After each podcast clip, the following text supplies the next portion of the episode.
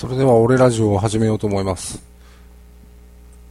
まあ、いい調子でね、えー、なんかだんだん続けてられているようなんで、こういう感じでもうちょっとしばらく続けてみようと思います。えーとね、ちょっと今、ツイッターで、えーと、去年のものをちょっと、ちょうど今ぐらい、あ、ちょっと今の1ヶ月ぐらい前、要するにあの、不調になった時期のものを見て、まあ、自分のことをどういうふうに書いてるのかなと思って見直ししてるんですけど、まあ、ちょうど俺46から47までのこの1年間がですねおそらく最もあの不健康を実感した時期でしたね。こんなに健康ではないことを自分に 確認させ続けられる毎日っていうのが全く初めてだったのでまあ、小児喘息があった頃は、まあ、ものすごい咳喘息で、えっ、ー、と、まあ、次の日の朝来るのかなってうっすら思うようなことを子供心に思ったのが大体5歳、6歳ぐらいだったような気するけども、まあ、それでもまあやっぱりねあの頃はあのまあ、咳して疲れてしまうと気絶するように寝てしまって回復力がすごく次の日の朝にはまあケロッとしてたっていうそういうイメージがあったんですけど、まあ、今回に関してはですねあの基本死のイメージを持ちつつ寝落ちっていうか気絶するっていうそういう日々が多かったので、まあ、それから解放されたのがちょうど8月だったのでね。まあ、それに関して言えば医者から太鼓判をされたっていうすごい他人自分ではなくあのあのだ自分のダウジングではなくあの人からの敬意でようやく落ち着いたっていうなかなか まあそういうもんなんだろうなって、はい、自分でも納得しましたけれども。なかなかこうしんどいっていうことをですね、あのー、書いてないですね。なんか楽しそうな毎日がつらつら書いてるだけでやはりこう弱音を吐くっていう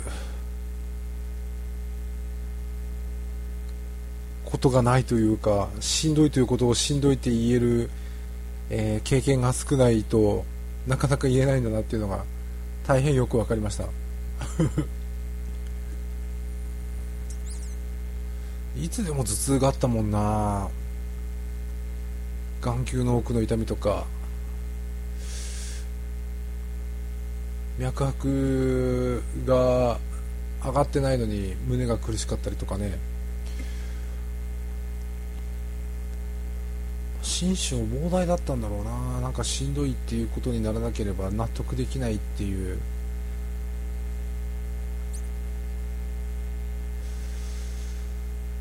こればっかりはちょっとどういう風にしてこういう風に落ち込んだのかっていうのはなんとなくわからないでもないけども、まあ、ずっとねあの2年ぐらい1年以上かな。アメリカのゲームであのボーダーランズ2っていうゲームがあってそれを1日8時間ぐらい平均でだからあのできない日は4時間ぐらいだしできる日は20時間ぐらい。それを1年以上ずっとしててね。あのちょうどそれ俺 XBOX で XBOX360 でやってたんで海外からのあのチャットとかで入ってくる連中とかともやりながらあのやってたんだけども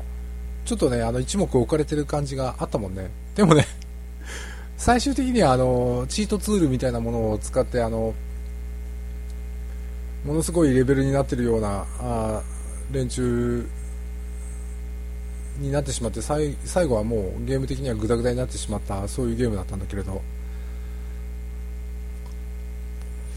そういうゲームをですねしながらなんかこのままでいいわけないよなとかちらっとなんか思ってなかったこともない。っていうか思ってました。それであのなかなか自分の人生史上最低の1年間を過ごすことになったんだけどまさか1年で抜けれるとは思わなかったわ。このままあのピリオド打つまでこんな感じなんだろうなっていう覚悟をしてたんでね、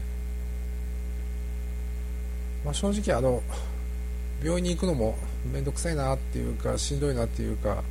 そういうのを思ってたんだけど、まあ、ちょっとあの前してた仕事で、えー、取引先みたいなところから、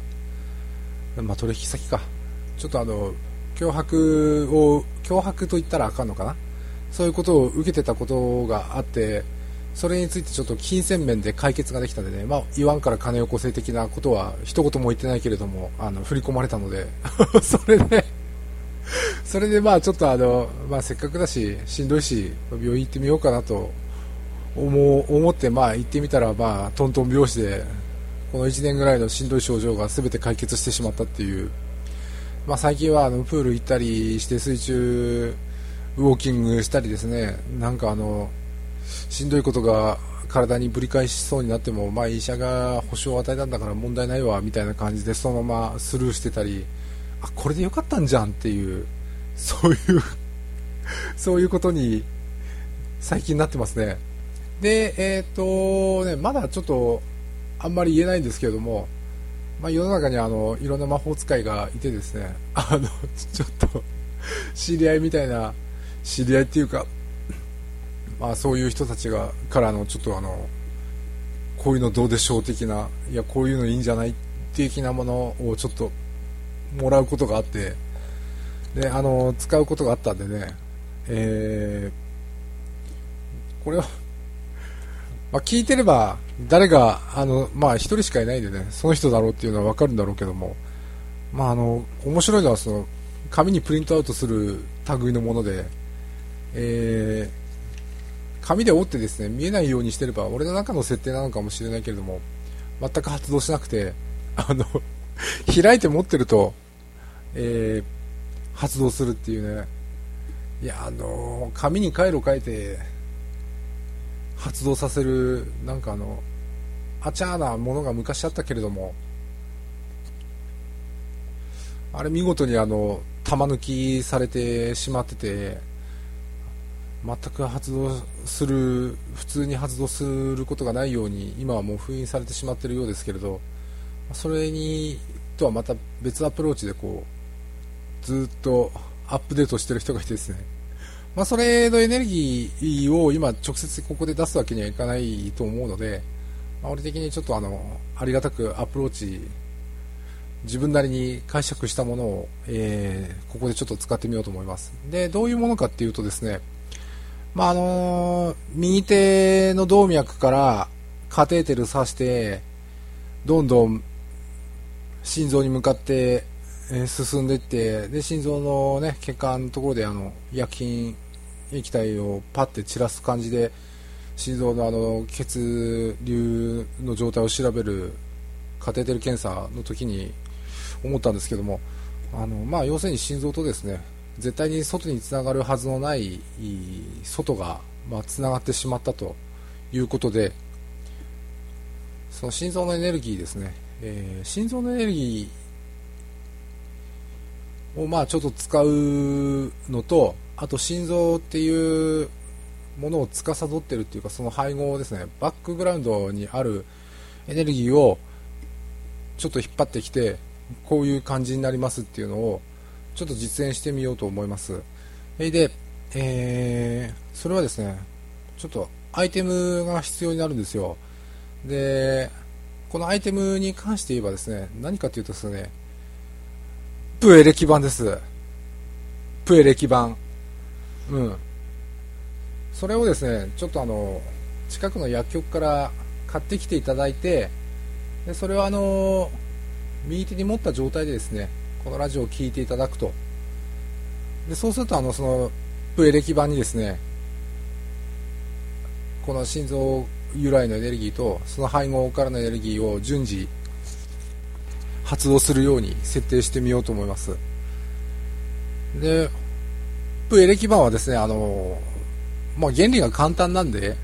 永久磁石を使うだけのものなんでまあ、パチモノっていうか同じようなものがあの義薬局とか 他のところから出てると思うんですけれど、まあ、この前ですね、えー、バックグラウンド的な蓄積されたあこれ本当に効くわって思ってたりあるいはこの永久磁石を使うことによって治療目的としてたそういうエネルギーとつながるために、えー、どうしてもあのプエレ基板の方がいいと思うんでちょっとあのご用意してですね、まあ、1週間ほどお待ちいただけますか？そういうわけであの初の前後編というか、まあ、次回に続きます。1週間以内にアップしますんで、まあ、もしかしたら明日かもしれないですけれども。それではお待ちください。ではでは。